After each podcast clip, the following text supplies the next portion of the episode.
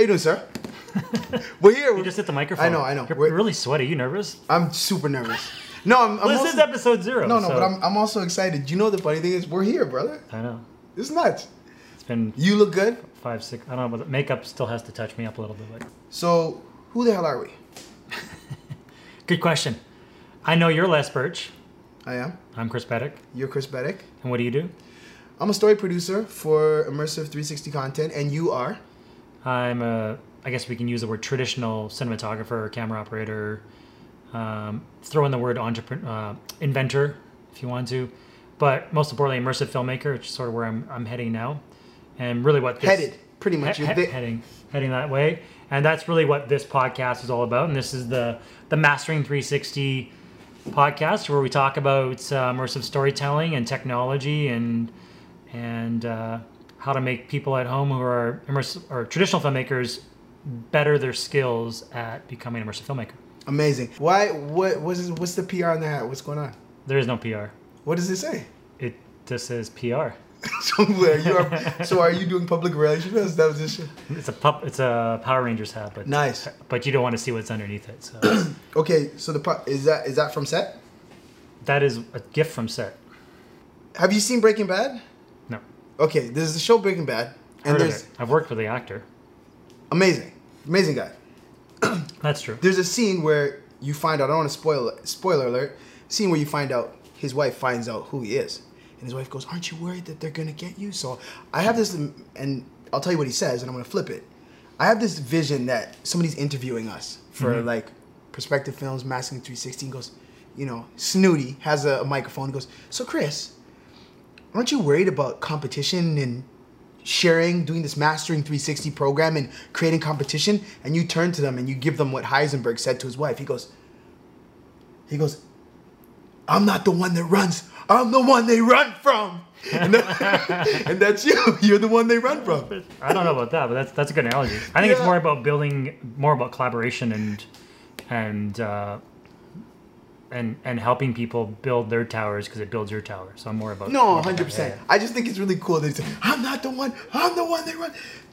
So we're here. I appreciate that, but uh, anyway, We're here at Mastering 360. Yes. What's the name of this podcast? What the, What are we, doing? We actually, we, Do we know? So people should know. We, we talked about this yesterday. It was literally like, less like, can I come over now and record? I'm like, no, actually, I got stuff to deliver.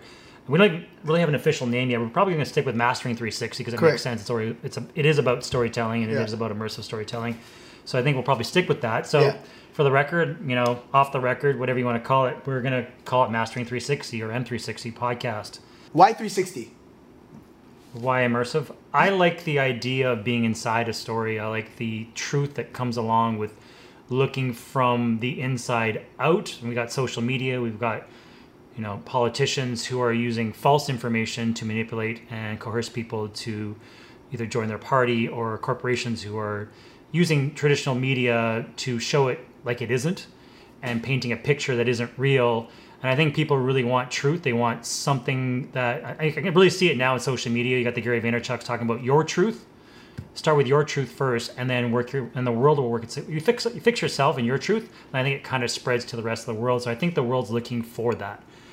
Um, I never thought of that when I first started doing immersive technology and immersive storytelling. I was really just enamored by in my the epiphany of going to the Oculus conference and and feeling something that I've never felt before. Like when they talk about hair raising, Yeah. I could not speak for 30 minutes Yeah. after seeing my first experience in a really good you went there. yeah, that was in their first conference, 2014. So that was sort of the the spark that kind of lit it, and I went. I'm all. It was like a poker game. Like I'm all in. Well, for the to, for clarification, Chris was talking about this new movement of content and this push and hair standing up on his arms is also fighting. You know, he's a he's he's ahead of it already. So this is when VR has not become a constant. 360 cameras. We're talking. What did your first camera look like? Your first 360 camera. We we have to show a picture of it. It was ba- 2014. I was five days before World Cup in Brazil testing hacked GoPros with wide angle lenses at 220 and power supplies that literally shorted out in the taxi as I was trying like literally caught fire in the back of a cab with you know vinyl seats.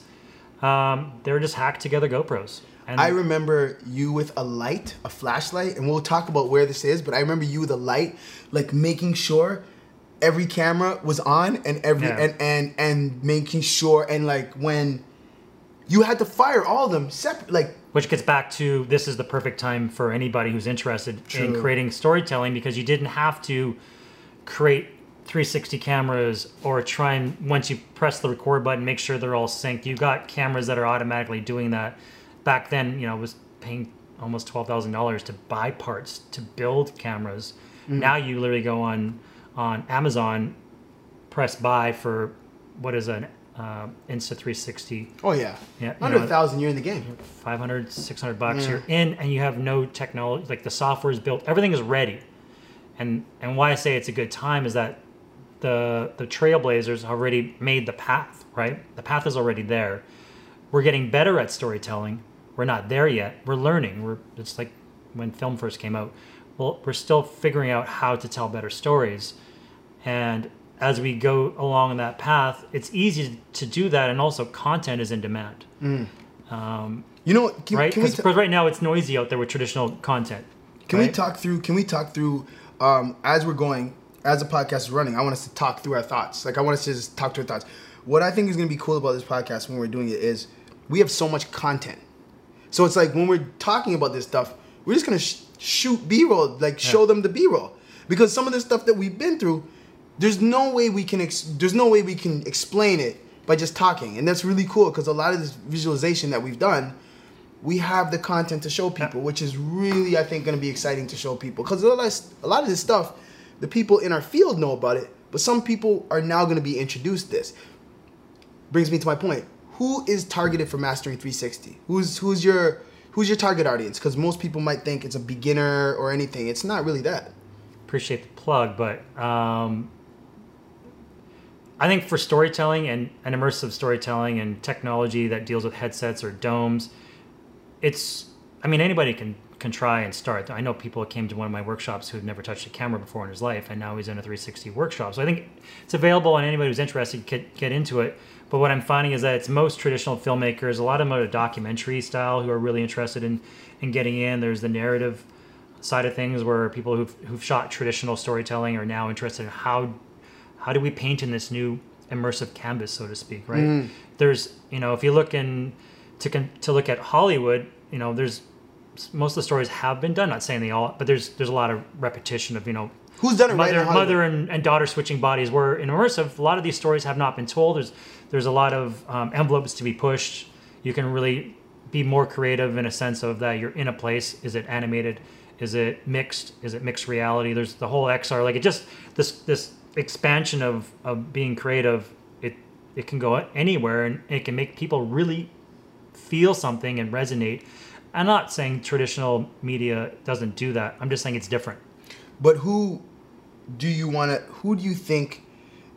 to answer your question, it's it's traditional filmmakers, it's documentary filmmakers, it's people who anyone in the film industry. So the barrier of entry is some sort of education, being somewhat proficient. If, if you want to draw a line in the sand, I don't really like that idea because it can be somebody straight out of high school who wants to go shoot something.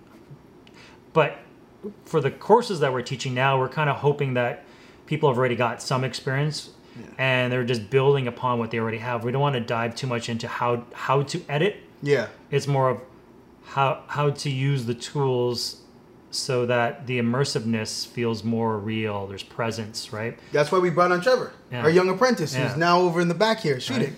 It's because he has experience in photography, Yeah. and he's video videography, and now he can kind of use those those that knowledge to kind of transition into. i think you get more out of it if you have existing experience Yeah. you can progress a little quicker not you know again Yeah. no line in the sand but i think that's really what it's the ma- on the mastering 360 conversation that's really what it's geared toward with- the online courses which we'll talk about way later okay. um, but I want to stay focused on just providing people, you know, value on on previous experiences and stuff like that. I got it. Yeah. So yeah, I, I, it's it's open for anybody. Quite honestly, like I've had seniors out of Ontario sign up for the course and the workshops. You know, our target markets, you know, in terms of who's really interested in 360, just from statistics, not my feelings. Statistically, it is the 24 to 35 year olds who are Yeah. really interested, Mm-hmm. just generally speaking. But, you know, in the workshops, just again from experience, two years ago, there was a wide range of 18 year olds to 55 year olds. So, and for and for the begin not the beginners but people that are kind of out here and don't know too much about 360 content and we're talking about headsets and everything what you have to understand is there's virtual reality the vr when we say vr headsets you're going into virtual reality because you're putting on the glasses the content we are creating is real life true to form content we're, live capture. we're doing It's live capture. cap not CGI. it's not cgi it's not animated We'll go, go down that road eventually, but for now, Yeah. it's, it's live capture with 360 cameras. Yes, you're. That's why it's immersive content because you're literally being put into an environment that really exists. So, for instance, you talked about fears of heights early when we first started. I was like, first what? met. Ye- Yeah, and I was like, yo, why are you doing this? Because I remember, you know, you were saying, and you, you took it back to that time of your fear of heights, and you got over your fear of heights, Yep. and then you're like, ah, I have an idea. What was that light bulb? Well, I think people should understand that fear of heights was at one point my biggest fear. Yeah. Um, public speaking was up there, but I sort of got through a bit of that. Still a little bit. You're doing great, by the way. Thank you. Um, I'm a cameraman, so I don't want to be in front of the lens. I'd rather not. I'd rather be behind. But I think this is important so people can learn from it. But getting back to the the story is is that somewhere in my youth I was dropped. I fell downstairs. I became f- fearful, so I, I built up this ongoing, along with experiences, fear of heights.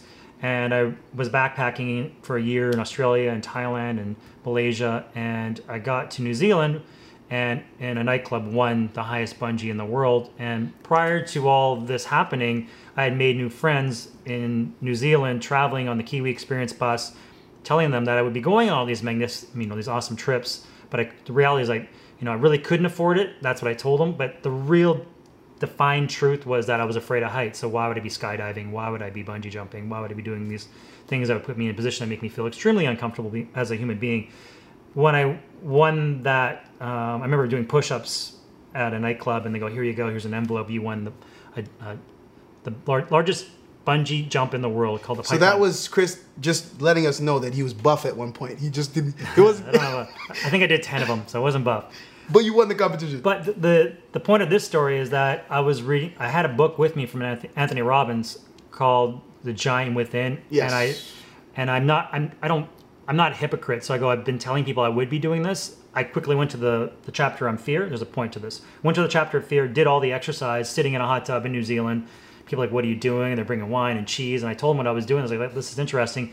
And in two days, I literally did all the visualization exercises and conquered my fear of heights to the point that when I walked out on that last day and and was on this, it's a it's a it's a huge span across a channel where it's 300 and some feet, um, and you're going head first. I was so not afraid that I became afraid that I wasn't afraid, if that makes any sense at mm. all. To a point where I was balancing my stomach on top of the cables, and I wasn't afraid. I go, wow, that's that's quite incredible. So when I came across the whole 360 VR thing and at the Oculus conference, it occurred to me that if I can read a chapter of a book, and I can change my biggest fear, and I think as a society, if we all remove our biggest fears, we're probably going to do what we're meant to do as human beings on this planet. And I think that makes a fundamental shift as a human species or society or whatever you want to call it. That we fundamentally, if we each change something in ourselves, that one thing, we've just went probably two degrees on a higher, better, you know, positive level than we are today, um, as a theory.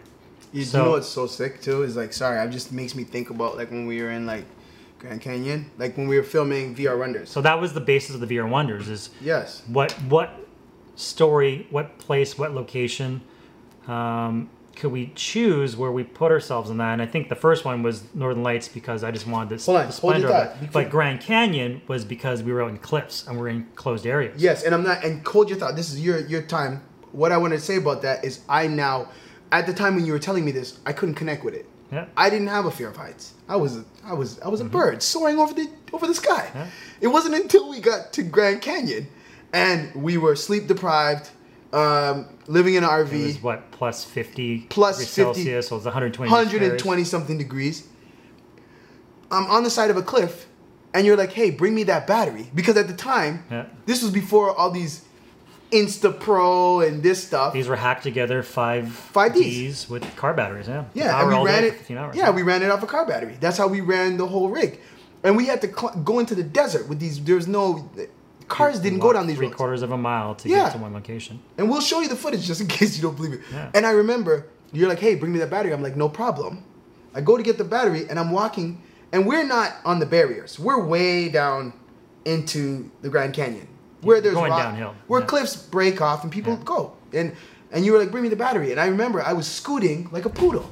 Yeah. I remember I was literally scooting dragging your ass? on like my bike because I couldn't bring myself to stand We up have behind. that. Can we roll the film?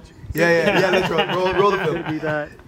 So there you have it. You know, so, and the thing I learned, and I think I had a huge appreciation for why you were making 360 content was to help people. Sorry about that. To help people tackle their fears, Yeah. and among other amazing visualizations, telling storytelling. So this brings me to my next question. What's Before we go to the next question, do you know what? Did you note that what we're just talking about about the fear Yes. and sort of conquering something that's inside of us that may be limiting us? Maybe it's not a fear. Maybe it's a phobia. Maybe it's Yeah.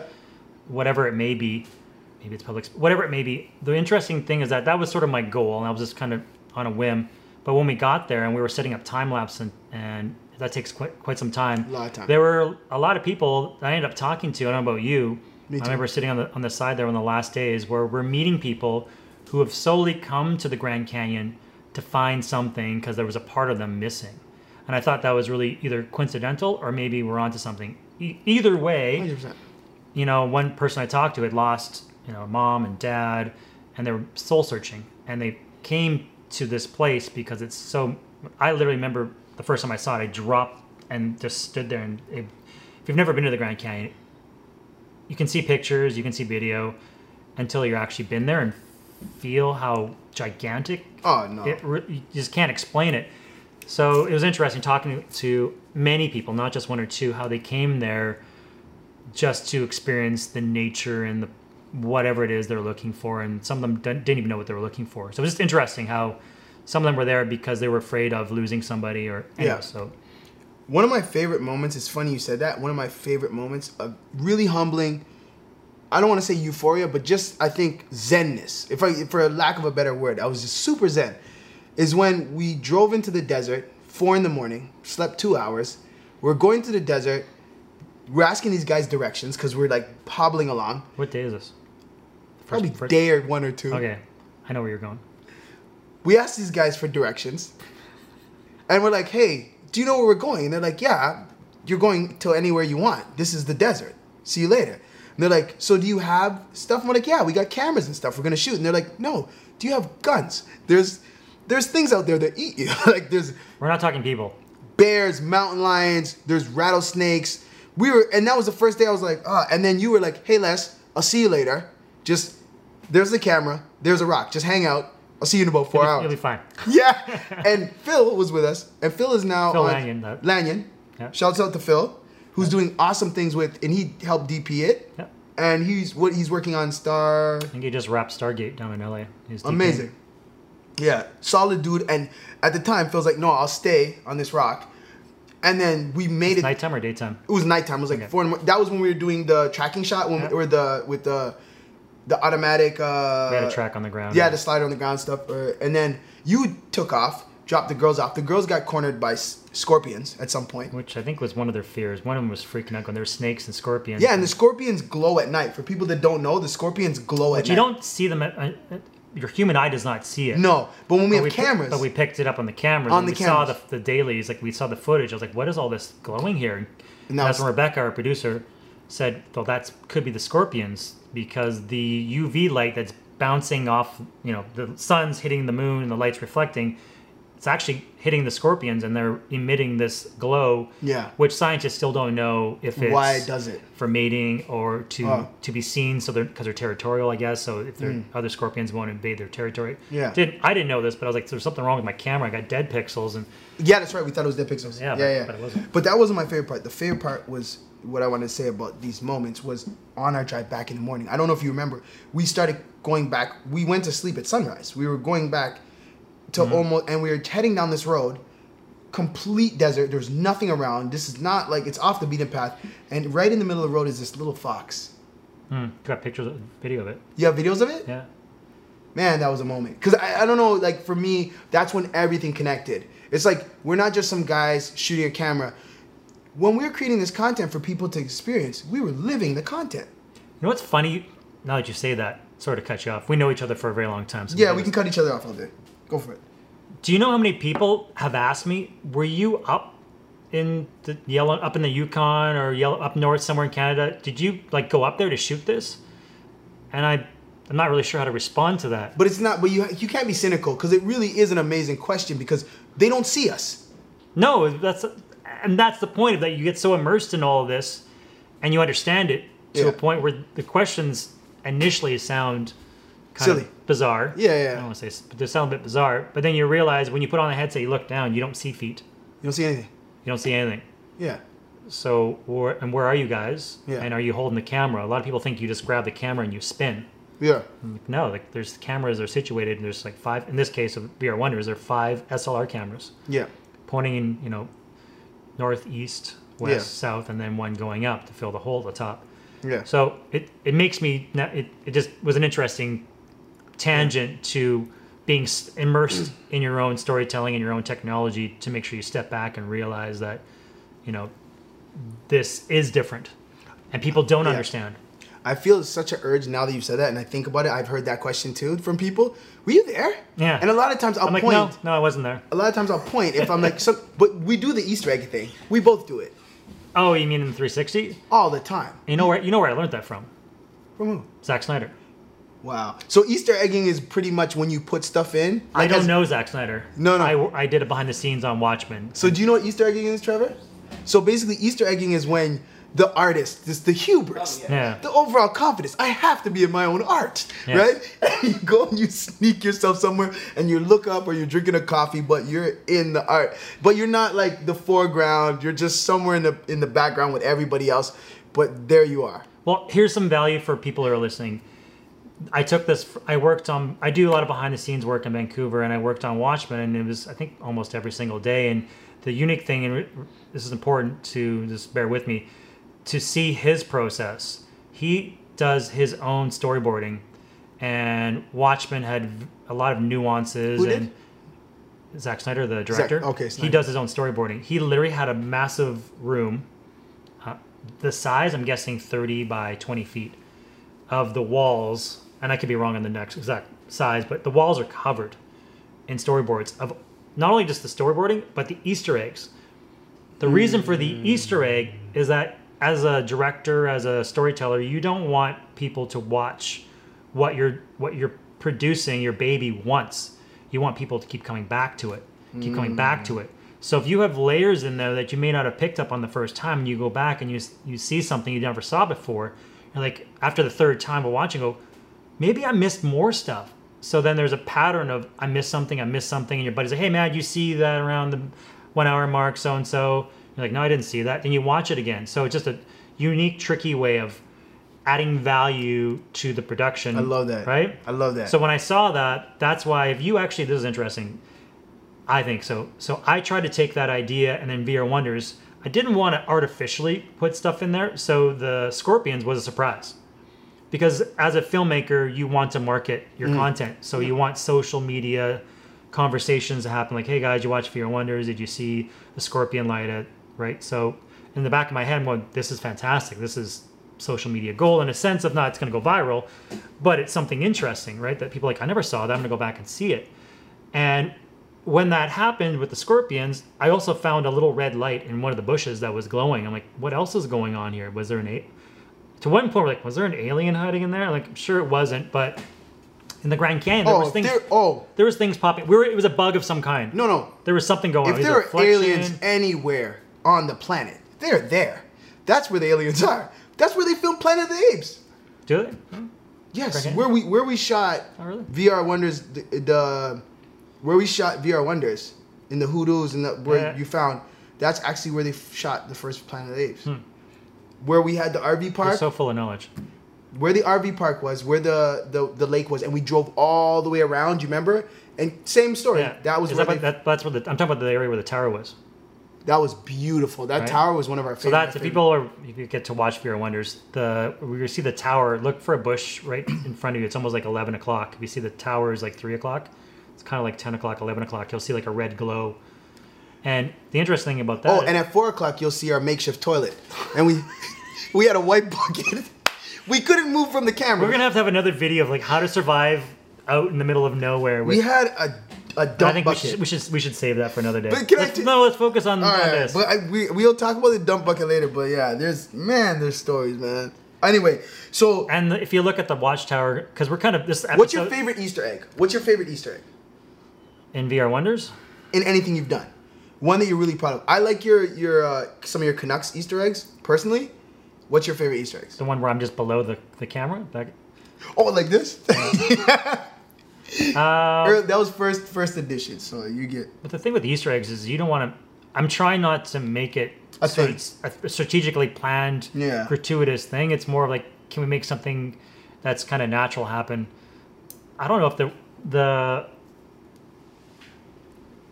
Don't know if there's a real. I, I guess the, the, again, talk about unplanned. The one thing that comes to mind is if you look at the Northern Lights, Aurora. Uh, there is, I think, probably about three quarters of the way in. If you look at one of the Northern Lights, Yeah. I got a frame of it. It looks like a dragon, a very long dragon. really. If if people can find okay, so Chris has you have the app, you have like your own the website with it's gone. We're gonna, we'll have other stuff up. Yeah, Okay, first that's another another episode. once of once when you find the links in these videos and you follow the links, we're gonna give you some stuff to look at. If you can find five Easter eggs, really cool Easter eggs in Chris's stuff, I got a ton of Canadian Tire I money. can find five. Uh, I'll give. I got a ton of Canadian Tire money. We'll just be raffling that off. it's gotta be at least seven dollars. But sir, it's a bag of it. So in terms of adding value to people, is I think to 360 content. I'm gonna go back to 2015 when I was at the Oculus conference, and I talked to one of the people in the video section talking about at that point the Gear VR had been on the market for about two years, and they had a lot of back end analytics and information and data that when I had conversations with the folks at Oculus, and it was interesting to me. I said, "Well, what is the data? Like, how many people?" And they said, "Well, I can tell you the percentage of people on the Gear VR headsets on 2015 were watching 70% of the people were watching 360 videos." I was like, "Really? Wow, that's that's a lot." And they said, "It's all free content. No one's paying for it." And 30% are playing games. I'm like, you know, off off the top, I thought that's fantastic. That's great to hear. She said, however, but that 30% has more value in that little, little pie than the 70%. Here's why. When you watch a 360 video once, you may not go back to it. Where a game, you can play that once, twice, you know, Yeah. spend the whole weekend, right? So that's when we talk. What we're talking about right now with adding value with That's a really with, good with point. the Easter eggs. No, that's a really good point. You're point. adding value, right? Not only that, that's a really really good point. I'm glad you brought it up. A lot of people think what we do is create games. They don't understand it's a practice. That was, I think, I think people are now becoming more knowledgeable. But they when you say think when, they, they when you still- say VR, they think game. they think game. entertainment. and when you say 360 in VR, like, well, what is that? What does that mean? Yeah. We're this is a practical application. We're doing we're making content for for companies. We're making co- for a natural resource natural resource. Let's talk about what people are using it for. Tell me, what are people using it for? Uh, so I know the U.S. the the so they're using it for recruitment. Processes. So recruitment, I mean, like I know the in the UK they were getting sixty percent of the people that were watching headsets to sign up, and I it was somewhere in the UK. So they actually had a tank. People on it put on a headset to recruit people into the army. Wow. They had sixty six percent of the people signing up. Wow. Right. So there's recruitment. NASA's been using it for a very long time. To this is the VR side. So I'm, I'm dipping into the VR side as well. Forget so, about the VR. um, so a lot of marketing Yeah. So back in the soap opera days when we first had traditional TV in 1950s, a lot of the soap operas were created by soap companies. Mm-hmm. So when 360 first came out, you would see Mastercard. It wasn't even a commercial. It was literally a helicopter flying through a city just because it was 360 was so new. They would just have gratuitous eye candy and at the end a logo. Really? Yeah. So that's how a lot of filmmakers at the beginning got paid, I remember that. right? I remember that. And like really exotic places. Yeah. You know, I'm gonna take this here. Throw some music. That's it. the end. Here's a. It was just for, just to, just to test the market. Um, now people are using it for education purposes to be immersed in classrooms. Yeah. So this whole online thing, I, I'm really digging, where you can actually feel like you're in a in a course in a workshop, and because of the attention spans, where you know I've even heard statistics that our attention span's gone down to seven seconds. Where if you're not, you know, juggling a ball for me in seven seconds, you've lost my interest. Yeah. Right. Where got basically it's the equivalent of a On your head. It's Juggling and the attention span of a goldfish is is seven It- seconds. No, that's a compliment. Right. So Like, we- I have a, I have an eight year old, and our attention spans at the age of eight is not that you know doesn't go for a very long period of time. So putting headsets on people actually forces them to actually look at something and pay attention versus being in a sure. classroom and being sort of side tangent by your buddy beside you who's showing you a rookie card from from hockey or whatever, right? So there's education, there is also just the whole storytelling side of the art of that. Yeah. Um, if you're asking about how people are making money, that's another conversation about what people are using it for. They're using it for almost everything: marketing, education. Um, uh, enterprise is huge. Watch the table. Go on. Enterprise is huge, Yeah. right? Yep. So, what I the first few projects I got hired on to do story for story producing for V in 360 content was always workflow. It was always like big mine companies or whoever that are like, "Hey, my investors do not want to fly out here." These That's are huge. these are straight OG When I talk guys enterprise, that's what that's what we're talking about. yeah, these guys don't have they're on their yacht. They don't have time to like come down to the mine with a hard hat. So these guys are like, we can't show them a video of everything being cool. right now, yeah. They want to see the blemishes. So let's show them the process from start to finish. Drones, in interior cab footage, exterior footage, on the ground sticks, the whole nine yards. Yep. And then so now it's every there's transparency. Here's the process from A to Z. Truth, as we talked about earlier.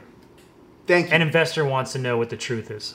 that's why I wanted to bring it back to the blemishes and your truth. I agree with you. What is the hardest thing about storytelling in 360? People ask, I can't, I can't explain it, and I, I, I share. I ask you humbly if you can explain it. It's a totally different monster. Storytelling in 360. What's the craziest thing that you've learned that was not applied, that doesn't apply to your traditional? I think the first thing as an immersive filmmaker is because we've all had egos, and you know, as they say, fake it till you make it.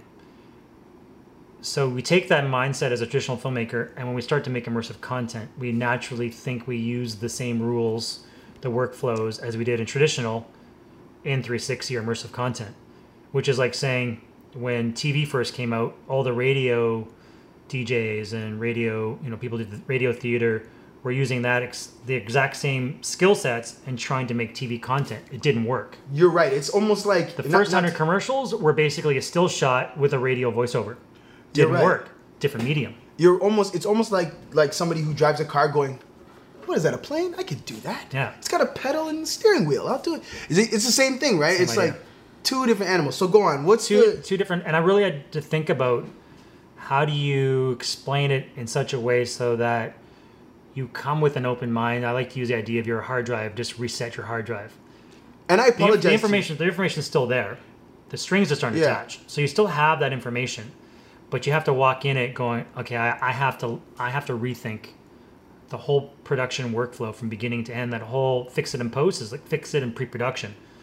I know people right now who are still fixing shots they did, like little short films, two years later because someone crossed the, the line too close and the stitch line, and now they're trying to get money to rotoscope it when they could have just said actor, stand still.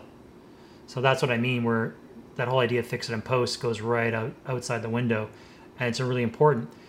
I like the analogy, and, and it's on our website, on the Mastering 360 website, where it's the outside in, inside out, what I call the inside out, outside in theory. Traditional TV, when we capture something, we're on a set, we're a location. The camera, right, when we do this, we got our hands up like a director, we, we frame something because we have lenses and we have that frame. So we're on the outside looking into something, as we're looking into a set, we're looking at an actor, whatever it is, we're on the outside looking in when people watch that on a TV or a monitor, they're on the outside looking into a window, hmm? right? Where in 360, the cameras are with their backs facing each other, the lenses or the sensors are facing each other, looking out the whole time. So it's the inside out. You know how you frame that though. You just go like, like this. Yeah, you can do that too. Unless if you can't see, Les is actually dancing right now. So when you play that back, and you're wearing a headset, same thing. Yeah. You're on the inside, looking out. You're Yeah. in the story. That's a really good point. So when you think of it in that terms, it's completely different. super different because there's no. completely different. You taught me a really good lesson when you talked about the first gen of people trying to story tell in in 360 and how it was just it was just it just didn't go well because they were trying to tell stories like traditional filmmakers. Yeah, and doesn't work. and then it turned off a lot of people from the content because they thought this is whoa whoa whoa whoa. So now we're trying to our group this new what you said 2019 being exciting time for 360 Yeah. content creators and immersive content creators is that now we're fixing that. We are reinventing the wheel because the wheel was hobbling like this. And we're saying whoa whoa whoa. Don't drive on those wheels we'll give you better wheels you know so that's what, that's what i think On that note, let's take a break. We're gonna grab some water and we'll come right back. We don't edit this stuff, so you hear what you hear. we'll be right back. We should talk about yeah all the projects we've done. yeah Yeah. What's your favorite project that you've done? The one that really test almost broke you, Well, we know which one almost broke me. but they don't. VR Wonders almost broke me. but Passion- which, but which part? Both of them. So tell the people what VR Wonders was. So we're 2019 when we're talking about this podcast. It's now September. Back in when the project, the VR Wonders project, got became a was greenlit, was February of 2014, and back then there were no Insta 360s. Although I think at that time there was a Jaunt camera.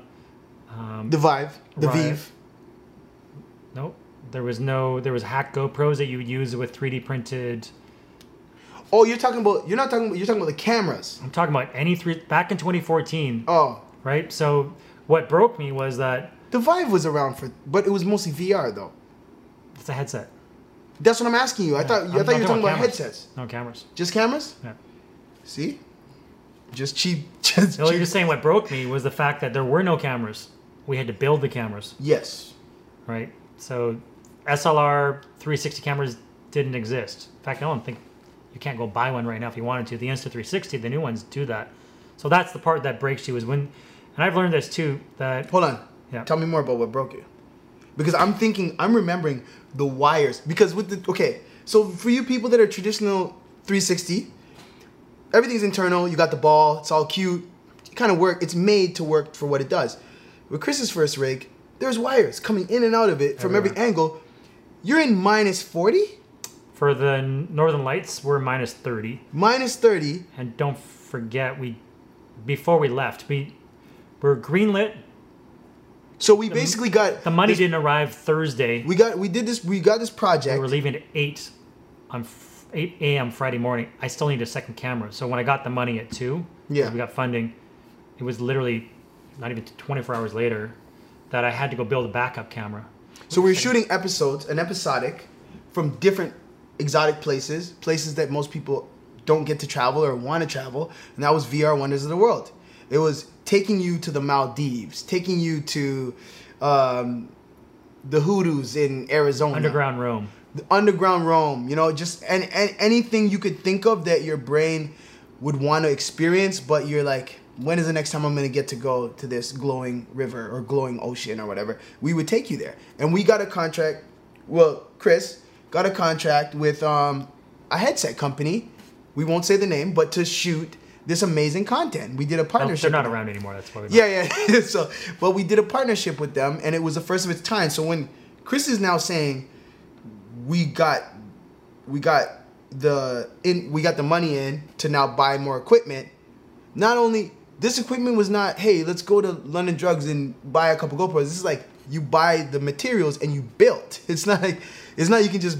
It's not that you can just buy it at like, oh no, we'll just get it in Fernie, or we'll just get it in No. Arizona, or we'll get it. Yeah, You had to build a backup camera. So, and things you don't think are important are extremely important. For example, all the cameras have to capture at the exact same time. We're doing a long exposure, nighttime, 10 seconds. Mm. They have to expose at the exact same time, which means the length, which I discovered after 15 tries, the length of the trigger of the cable to each camera has to be exact same length because the amount of time it takes through a one meter and a two meter changes. So you have to have the exact length, or the shutters won't shutter at the exact same time, right? So all these little things and batteries in the cold don't last as long, and you don't want to be changing batteries shooting time lapse. So we actually, I actually had to build a power system with um, car batteries. And when we went there, I didn't have time to go to in Canada, Canadian Tire, and buy you know these batteries. I actually had to use these little lithiums that I got from Kessler Crane that only lasted three hours because it was mm. so cold, and hot swap them. So what broke me was having to build prototype cameras in a short period of time on a slider that's moving that I've never had time to test in Vancouver. Never mind in minus thirty. Minus So- 30. And what people don't understand, have to understand is the buttons on these cameras are like this. Wouldn't you have to have gloves? So you have to take off the gloves. Yeah. So you're taking off the gloves in minus 30 weather and touching the buttons. And you're touching cameras that are exposed, metal that's exposed to minus 30 weather. And also the bolts that hold the cameras together Yeah. when it gets hot and cold loosen. So sometimes the cameras are moving. You're like, oh my god, I just spent three hours shooting this. Should I start again? Because one of the cameras moved. So that's happened too. And the stuff is so cold that if it even moves too fast, it would just snap. I've had power cable snap. And then So that's the first it. day, so I told you that we got the funding on a Thursday. I didn't sleep two o'clock Thursday. Got in a plane, you know, we caught the plane at eight. Flew, I slept for two hours, landed, went and hit our location, shot. By five in the morning, heading back, I had broken power cables, so we had to stay up till noon, buying, you know, AAA soldering guns to try and solder everything together. But when you go back out there, it breaks again. So you're out, basically out in the middle of nowhere with soldering guns trying to solder in minus 30, which doesn't work very well. But for the record, I uh, well not for the record, I should say we have to show it to them because I mean if it so I got, I got I got photos of the lens on one morning where there was crystallized. yeah. The lens was had crystal on it's glass like it's imagine because you know Trevor Trevor's behind the camera shooting. Trevor you know these glasses and these this glass is really expensive glass. You mean L lens whatever it doesn't matter. Imagine the fear you would have with all that cold going on those glasses. Like those glasses just wants to crumble. No, they're designed for that. really? Yeah, they're designed for hot and cold. Yeah. So that's interesting. that's You- why I stick to story producing because I So we we built, you know, created content. they up- can up handle north. minus thir- 40 no problem Yeah. Jeez. They're designed for that. And then on the other end of the spectrum, plus 50, which was so we went we know that minus 30 up shooting Northern Lights, plus 50 Grand Canyon. What 80 is the what is the difference. what is the worst they can handle? That I don't know. Yeah, it was interesting. I think minus 30 and like plus 50, 60. Like, Is I the think, I just think, I right think we the were just on the edge. That's my point, right? We were just on the edge. And the Um, cool thing when we shot Northern Lights, nothing really went wrong with the gear other than broken power uh, cables. And Yeah. on my one of my last days, because we have a track that I that I built with a case. If that got tripped up, it actually does a reverse trigger on the whole system and shuts everything down. And you can see from a distance because we're sitting in the car, the lights going on and off. And I remember about three in the morning one night, at about day seven or eight, something had gone wrong, and I thought something froze, landed on the track. It was actually a rabbit cut across the tra- cut across and hit the cable and shut everything down. So I had to reboot it, back things up a little bit so that it just in post we can just sort of go back in time and just smooth it out. Right? Silly wabbit, buddy. oh, let's go. That's a silly wabbit, buddy. You know it's a, you know it's crazy. You before the break, you talked about. um I think people's perception of um of like space. Because you know you're not in the space so they think that the space is being created by like an alien. You know they're looking at it through the you're not there.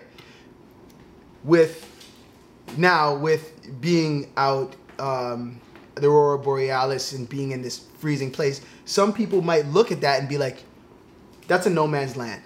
They put a camera there with a helicopter or air vac or whatever and just get out of there where did you sleep during this time for people that Northern don't Lights? yeah where'd you sleep Um, we didn't get much sleep. We, we basically sat in a car. We were out in the cold most of the time, and then after like day three, day four, we got comfortable with the system. We basically hid. We press record and hide. Uh, I remember there was the one with the tent, the one scene with the tent.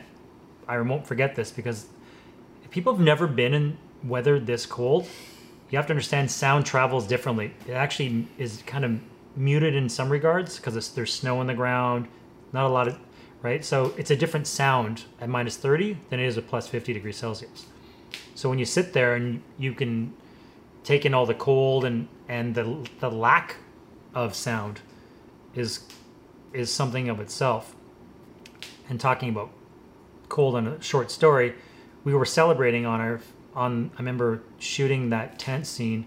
We brought out some Ale- Alexander Keiths, which we have here in Canada, cracked it, took a sip, took a cheers and took a sip, and we couldn't take a second one because it already started to freeze. That's what I was gonna that, say. is that cold? That's what I was gonna say This, because is- this is alcohol. It's like five point five percent. It's nuts because people what people don't understand is that like ten seconds in minus forty weather is Thirty. minus thirty. Yeah. Sorry. I don't make it sound bigger than it is. I feel like I feel like you're wrong. I feel like Fernie, not Fernie. I feel like when we were in Winnipeg shooting for, Oh yeah, Ben's? different. I'm just telling you. what I actually saw the the market. I think Ben's was minus thirty. Ben's was minus forty. Oh, Ben's was colder. It was minus forty seven at night. It was like thir- minus thirty five. That was So the- you're talking about a different. You're talking about uh. Sorry, I'm just shot jumping. Yeah, because I was trying to remember the time. Mercedes-Benz. Because we've experienced. It was so 40 cold we I couldn't put the lenses on, the cameras because there were different temperatures. The cameras were warmer than the lenses, so And- you couldn't put the lenses on. And I mean, growing up in Ontario, I'm used to cold, so I should. This is not a Caribbean Caribbean ignorance. I'm not gonna blame this on Caribbean ignorance or anything. I grew up in Toronto, but so I decide, eh, one sock I'll be kind of cold. Two socks, I'll be warmer. So I put on these two socks, and what these guys didn't, I didn't realize till later, is that when you put on two socks, the sec the second sock makes the first socks make your foot sweat. So what happens is the the the the sweat get your foot gets sweaty and then it dries and cools on your foot and then freezes. So the moisture of the sweat freezes onto your foot and just like encapsulates your foot in ice. It's almost like don't go inside for too long and get warm because you're gonna have to come outside and face your your body freezing Yeah. again. That so, the- was so my- the takeaway from we should actually do a, a sort of a I don't know some sort of takeaway for like, how do you travel and how you deal with Over on another another Yeah. conversation. Yeah, I think so another too. Podcast about how that works. I think that's really good. We get into providing value for people in, in this podcast, we should have a conversation about sort of lessons learned or we talked a bit about our stories Hmm. and the VR Wonder stuff and the Canucks and which we haven't talked about in BC Lions Hmm. in sports. Where did you want to how can we provide Yeah, I have something here. So this is my list, everybody. This is kind of my list, and then this And is that's my that's, list. that's Chris's list right there. it's Chris uh, to do list, draw yeah. picture, sleep podcast Yeah, so with crooked teeth. Yeah. So uh, yeah, but truthfully, this, some of this is Chris's. I'm not gonna take full credit. You know what? I really want to know. I think like we talked about the, the the crazy memories and stuff like that. Um, what would be like? I know mine. What would be your dream storytelling situation for uh, 360 content, immersive content? I kind of feel like I know one that's on your bucket list that we're gonna scratch off. I know we will. But what is your dream? Say, what is the? Where do you where do you want to see this? I the I think mankind is always I'll start even further back. When we first started telling stories, it was all verbal, right? Back in the day, and then there was the cavemen scratching on the caves. We've always told stories with a bit of a filter. You know, it's somebody's interpretation of something, and either the story is real or not Yeah.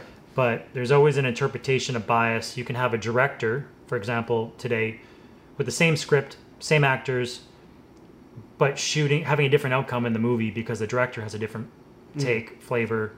Same thing with uh, a chef. You can have the same ingredients, exact same, all the variables the same, but the chef can make things differently Yeah. right? So with 360, we're talking about truth. It's untouched. I mean, granted, people get into VisFX and all that stuff, but there's this untouched truth about it. You're in the moment. You're there. You're you're in the actual environment. You're actually in the Grand Canyon. Not somebody's interpretation or story about the Grand Canyon. You're living it. You're there. You're breathing it. You're seeing it. And as they say, words, um, a picture's worth a thousand words. there's a lot of pictures. There's 60 frames a second going on there, so there's a lot of information. So to sort of expand that into a little bit further, it would be fantastic to have the ability to walk around and see more of that truth. Because as with I've learned with camera composition, there's a lot more behind a tree that you wouldn't have seen if you put the camera in the wrong spot. So we have that ability. I think that's sort of the the what everyone's after is having the ability to the holy grail of walking around in a, in a story, which we can't do yet. People are experiment, uh, experimenting with volumetric and um, photo, photogrammetry and, and different types of technology, but the reality is that the playback and the capturing just isn't quite there yet. And So if it was a superhero, we got we get we get these Supermans now, but you're looking for Elastic Man. You want to bend and you want to be able to move in contour. I want to tell 'em- I want to give people more value inside the story, right? I saw a Star Wars production in 360 that I'm not sure was an official or if it was unofficial that someone had just created it, but you got different perspectives of the exact same story. It's a mm. 10 minute story. Yeah. But are you R2D2? Are you C3PO? Are you in a, are you a stormtrooper? What's the perspective? Are you one? Or are you a third party watching from afar? Who are you? So I think having all these different perspectives is sort of the, the holy grail of who do you want to be? Where are you? Um, walking around six DoF, like you can bend, look around. You're you're, you're mobile in this in this immersive space. That's really where I think we're kind of heading Yeah. and want to head, but I think Yeah. there's just limitations. You know what's interesting? Um, thinking about the 360, I wanted some huge key findings for myself with doing this, and you've talked about this too. You talked about seeing yourself for the first time in the 360. That was crazy. so. Watch this. So I was thinking about that, right? Because what are we talking about? First, explain to people what we're talking about. so basically, stereoscopic. Um, there's some most are shot in mono, okay. Most is shot in monoscopic. 360 mono. Yeah, mono. We know so what 3D is, so now Yeah. we got 3D, so stereoscopic is it feels almost it's 3D. It adds a dim- yes. third dimension. It adds a third dimension. So so the first time you see yourself in stereoscopic, not only are you seeing like your face, but you're seeing your mass. You're seeing your structure. You're, seeing, how you you're seeing the truth again. You're like looking. You can almost like look around yourself, and be like, Ugh, right? So, very humbling moment. We we finished shooting some 360 content, and then I started getting. We're cutting. We're cutting. You know, VR Wonders World. We're doing that stuff, and now you start seeing yourself in the footage. This is still mono. This wasn't stereoscopic yet, but you start seeing yourself, and I'm like, ugh. That's how I look. I look like that. So actually, to be honest, So you're that- talking about when you saw yourself in the virtual reality dailies. oh yeah, So that's what you're talking about. Yeah, and just standing there like a slug. So Which you look a lot different back then, by the way. We got to show them the footage Yeah. because I will say I don't recognize you. I have to give you props What's that? because when we started traveling and doing this VR thing, when I saw that footage, it was very humbling, and that's when I started my new journey. Because I was like, oh my god, right? But I don't think if I had, so that's the really interesting thing. I feel There's a lot of people perspective, and now no no pun intended of your name, perspective. I think it's a perfect name because you really are giving things a perspective. I don't know if it's a good or bad, but you are seeing the real, the good, bad, and the ugly, Yeah. and that's what I love about it. This is not for people that want to be lied to. This is the truth. You're seeing the world as it is, and that's what I love about 360. We're literally taking you and putting you exactly where we want you to be, and you can eh, you can enjoy it however you see fit. But one thing is really cool is that I'll never forget that is looking at this footage and now this footage holding me accountable. You're talking about the VR wonders behind the scenes. Everything. Yeah. Holding me accountable for my health, for how I live, my lifestyle. I'm in this content. I'm like, wow, I want to be in these places more. You work harder because you want to see these places. You want to travel. So this doesn't take away from your urge to travel. You get a taste and you want more, and it's it's amazing. And I also remember my story producing getting so much better because when you shoot in 2D, you can always cut away from those those things that you do, and that's why I love the fact that you're, You're talking traditional. traditional. Yeah, not 360. Yeah. I no said 2D. Yeah. I, I, I call it 2D. When I say have two- 2D, but you have 2D. yeah, I call it traditional, but yeah, yeah. So Well, let's use the words traditional and immersive so people. for sure. So traditional content, um, you can cut away from it. You know, you if you're you can 360 cut it you can't. with B-roll, whatever. With 360, if I am wearing a pair of pajama pants You doing an interview, You don't cut away. you're gonna see me. So if I'm interviewing this, I used to do interviews with people. They were dressed so dapper. I'd be in the background in a pair of Adidas track pants or something, just chilling. Not anymore. You can't because it holds you accountable, Yeah. and I love it. And since then, I'll tell you, I have never showed up on a 360. I've never showed up on a 360 set with bunny slippers or no like plaid They're nice bunny slippers. I, they are. But I mean, anyway, I mean, this is, I think, But no, I'm just are we not shaking hands yet? sure if you want to. All right, yeah, okay. Okay, no, But what, no, what I was gonna say was that. I thought we were ending there, but No, sorry to, to tangent into seeing yourself. Remember the story I told you when we were up shooting up up north recently? Yeah. Seeing myself Yeah. in 360, but in 3D. Yeah. That takes it to a different level yeah. because there's the 2D version of yourself Yeah. that you see in pictures. You've seen yourself in pictures. Yeah, you're flat. You're flat. Woo, When you 3D. actually when you actually see your, I was using an Insta three. I was doing test shots. So Yeah. everyone, I was doing test shots with the Insta 360 Pro 2 before I went on this gig, and I was testing this 360 3D stills. And when I put it in the headset, it's different than seeing it on computer or, or a phone. It's completely different yeah. because you're looking around, and I'm in this exact studio space, but then I see myself, and it was a still. And I think mm. stills have a better has has, has more resolution and more it's more real. So I looked and I go, wow, Yeah, I was that's humbling. that's me. Yeah. I just stood there and I was like, so that's what I look. That's wow. Okay, so okay, so I have a bit of a gut. Okay, I'm not that tall. So it's funny. Your brain's going. Am I going the positive? I'm like, well, that's pretty negative, but Yeah. I'm not. A, you know, I'm not You ugly, but Show somebody, you show somebody, you're, you're going to eat and you show somebody the footage and they're like, I feel for pears all of a sudden. Right? Because you get the pear shape. But the point of know- this is that it's it's the truth. So I think everybody, at some point in their life, hopefully soon, because you talked about how the truth transformed you a little bit, Absolutely, it has to. right? If you're if you're not completely narcissistic and you're like have any inkling of just any humility and you see something like that you'll be like hmm got something i have some things to change about myself That's why I think 360 photos eventually is going to catch on more once the social media but like uh, 360 TikTok. 3d kind of thing with 3D. Because Yeah, yeah. I saw I was in uh, South Korea not that long, a couple months ago, in May, and I saw somebody who had a regular phone. Mm-hmm. I think it was an iPhone, and they had a plastic screen over top. And I was looking, and I go, "Wow, is that is that 3D?" So there's now coverage you can put over your phone that takes 3D content and actually makes it look incredibly fantastic. I was like, you could see depth. It's like wearing glasses that's amazing right? So I think if you have 360 3D photos talking about adding value, this is a, is a truth. I think if everyone starts to see it, you said it changed you. I think once people Yeah. start to go, of course once once you see that, it changes things. So I, I think it's gonna be interesting when people start to have that. I want to videotape people with their first experience seeing themselves in a headset in 360 3D 3D 360. so that is probably one of your dream storytelling situations That'd be great.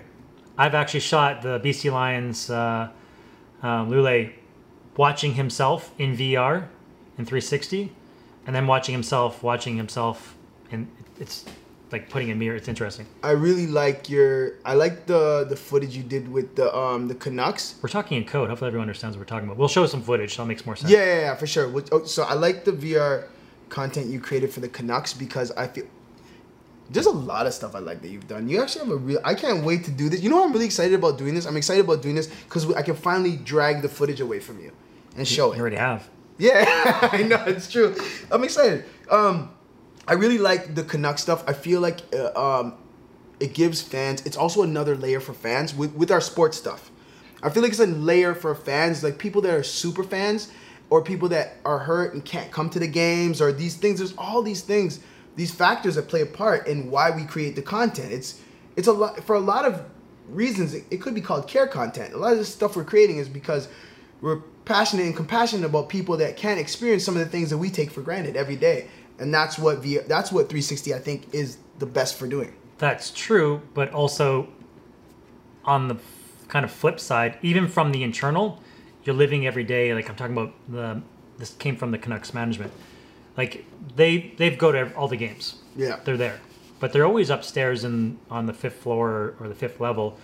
When we did this project, the first response we got back was the executives are really excited because they're not allowed on the ice when the when the game's happening. So so everyone knows, I was allowed to go during the warm up, and I had a particular spot where I was allowed to be, and I couldn't move. And the feedback was, "Wow, like I've watched thousands of games or hundreds of games, but I've never seen it from that perspective." It's pretty dope, right, Trev? Have you seen some of? Right? So it's different. Yeah. and these people have seen this seen the games countless of times Yeah. then you get into the conversation of why do this and the conversation sort of led to who are and we're talking about sports right now who mm-hmm. who are they trying to make the happiest? And that is the super fans which are the people who buy season tickets. It's All about the super fans. right? They all the sports teams make most of their, their revenue from season ticket holders so i found. Yeah. it's not from tv i'm sure they do but mostly it's season ticket holders. How do you make them happy? Well if you dig really deep and find the truth they really want to be a part of the team. Yeah. So what do you do you put a camera in the dressing room so they're part of the team that was my goal and And keep it clean, okay? Your thoughts, all right? Because we the footage is on. We can see it. It's not. that's just- only you you only think that No, I'm just saying it's not like yeah. It's it's. it's But I've had- uh, it's very G, very P, very Oh, yeah, I'll see. family friendly content. So the feedback I got from super fans who had season tickets was, "Hey man, you're the guy that was on the field for BC Lions," You- and this is a guy who's wearing BC Lions hat, Yeah. BC Lions jersey, out in public. This is at a conference, right? At a booth, and he had socks. I'm sure he had BC Lions underwear if that even exists. And you know, big beard. He came up and he goes, "I've been, you know, It was me. I, just Yeah. tell him it was me. and he came up and he said, "Oh, you're the guy that's been on the field shooting the 360 stuff or the VR stuff." He said, and I said, "Yeah, the 360 stuff." And he goes, "Man, I, I, I just got to say, I was already a fan, but that brought it to a different level because now I'm in the room with the guys. Now I feel like I'm a part of the team, I hope Right? the teams hear that. Right? I'm a part of the team. Sorry. The, there's no ROI you can actually put on a piece of paper for how this man was feeling about his team." Hundred he percent. now he's now set for life. Going, there's no way I'm gonna play for, like choose for choose another team to cheer for. Yeah. He's he's he, he's done, right? Yeah. He's he's set, and that's really ultimately what all the sports teams are looking for. Yeah. And the And we- interesting thing is, only one percent. There's only a one percent adoption rate of VR in sports. It's crazy. It's gonna change. I'm really excited about the things we have coming with sports.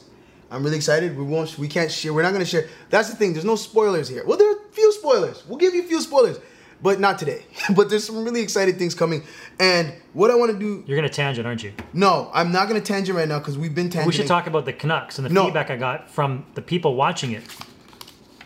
So I want to quickly talk about this. So, 'cause I was looking- Okay, tell people. Tell people kind of I'll tell this story. And then you I remember I remember you taking us to the, the booth and I remember us going to the, the box seats and celebrating Yeah. that day and that was after you created content.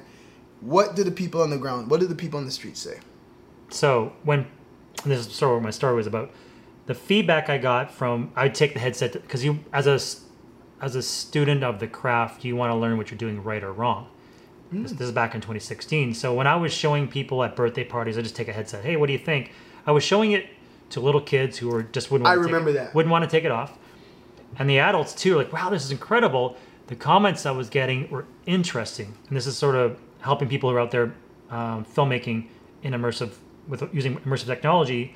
Was that some people were, you know, some were kids, so they're short. The and they were just enamored by being in the dressing room, so they were really weren't analyzing the height I put the camera. I intentionally put the camera a little bit higher than the players. Mm-hmm. The average player is six foot. I put the camera a little bit higher than that, like six two, mm-hmm. six four. The feedback I got was while they're wearing the headset, because I'm monitoring and, and hearing what people are saying, can't see what they're looking at, but I mm-hmm. knew where they were by listening to the sound. They go, "Oh my god, I'm I'm taller than Daniel Sedin," and this is coming from a woman who's like five eight, five nine. And you would see their knees buckle. They get a little wobbly Oh. right? So the immersiveness was so real that it actually started to affect them physically to a point where they started their knees started to buckle. Oh yeah. This also happened in Whistler Film Festival. How many times have you how many times have you literally me or you put the glasses on somebody, right? You put the glasses on somebody and you go, "Here, the glasses are on you. We're here." You just step away and they walk right into a wall. that's why now I have people either sitting down or they have to touch a table to know where No, reality no, is. we don't let them walk into the wall, but they're aiming straight off the I stairs. that's really cruel. They're aiming, but it's true, right? Like this is extremely immersive. Your brain told you, "I'm in a room with a You're headset tricked. on," and you literally forget instantly. Your brain, anyway, your brain's tricked. Chris, I'm excited. Um, I want to just ramble off very one words of what we're gonna talk about on this podcast. This, this, and that, just so people kind of know this kind of stuff we want to talk about because this is our episode zero, as you know, and it's gonna. Just a warm up. We're just we're gonna evolve over time, right? Um, So bear with us because this is this is there was zero planning. yeah, no, for sure. So I'm proficient in storytelling, and now as a story producer, transitioning into 360 content for the last two or three years, and working with a plethora of companies and a plethora of activations, I've learned how to work around the the issues that most um, filmmakers will encounter Where to when put the camera, where to hide, Hundred what camera to percent. use. What else? What do you want to talk about? That's mostly what I want to talk about. Storytelling. Yeah, so immersive and traditional are similar in that you have an idea. Yeah. What is that? What is that idea? And first of all, should it be captured in 360? There Yeah. has to be a reason for it. Yeah. First and foremost.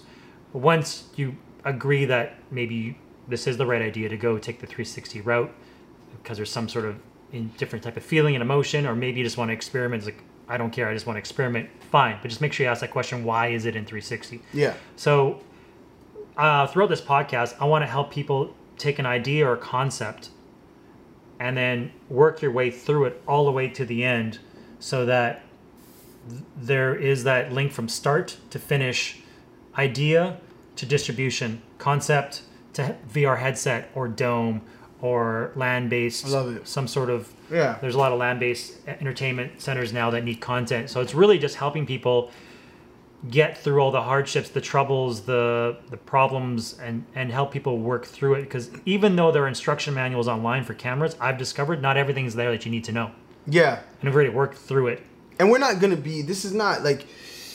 we're gonna bring No- on guests Yes, no man's an island. You know what I mean? Yeah. This whole seat right here is for anybody who wants to partake, or I can get out of the way. You don't.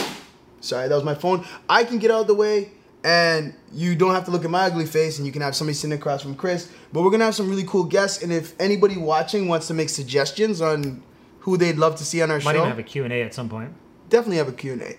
Um, cool. I, we also want to do a roundtable there's a lot of people in the, in the vancouver scene who've already tried stuff Mm-hmm. uh, in terms of stuff meaning immersive content experimenting with um, mixing 360 capture or traditional capture in a vr space and making it interactive I know how. Ollie Rankin, Yep. um, Jessica Glass, who is running the Vancouver VR Film Festival, which apparently is the only one of its kind in the world, which I was shocked to find. And I've heard really, I haven't been. I've heard really cool things about it too. Oh no, yeah, of course I've been. What am I You've saying? Of course, what am I saying? I've been, and you spoke at. You were on the. You're on the panel. Yeah. Two So- years in a row. Yeah. So I don't know if it's two, but anyways, that's sort of what we're going to be going through in this podcast is helping filmmakers understand the process from idea to distribution, how to like where, where to get funding for your ideas, distribution. Korea is pretty hot in, into 360 and VR right now because they're one of the only locations in the world where 5G is implemented by That's most of the providers Yeah. and they need content right now. So mm. that's interesting.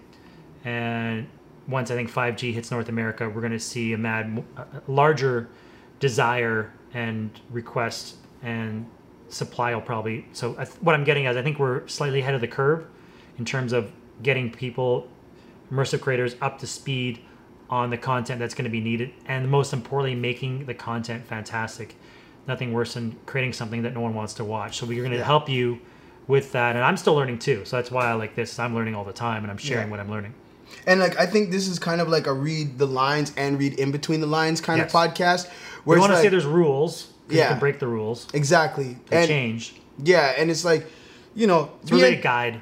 Exactly. So be entertained by the crap we're talking about, um, and you know, take value where you see value. We're sharing our stories, and um, hopefully, we're helping people not have to start from zero again. This is supposed to be something, a tool where people can say, "I'm really glad you guys told me that. We implemented that.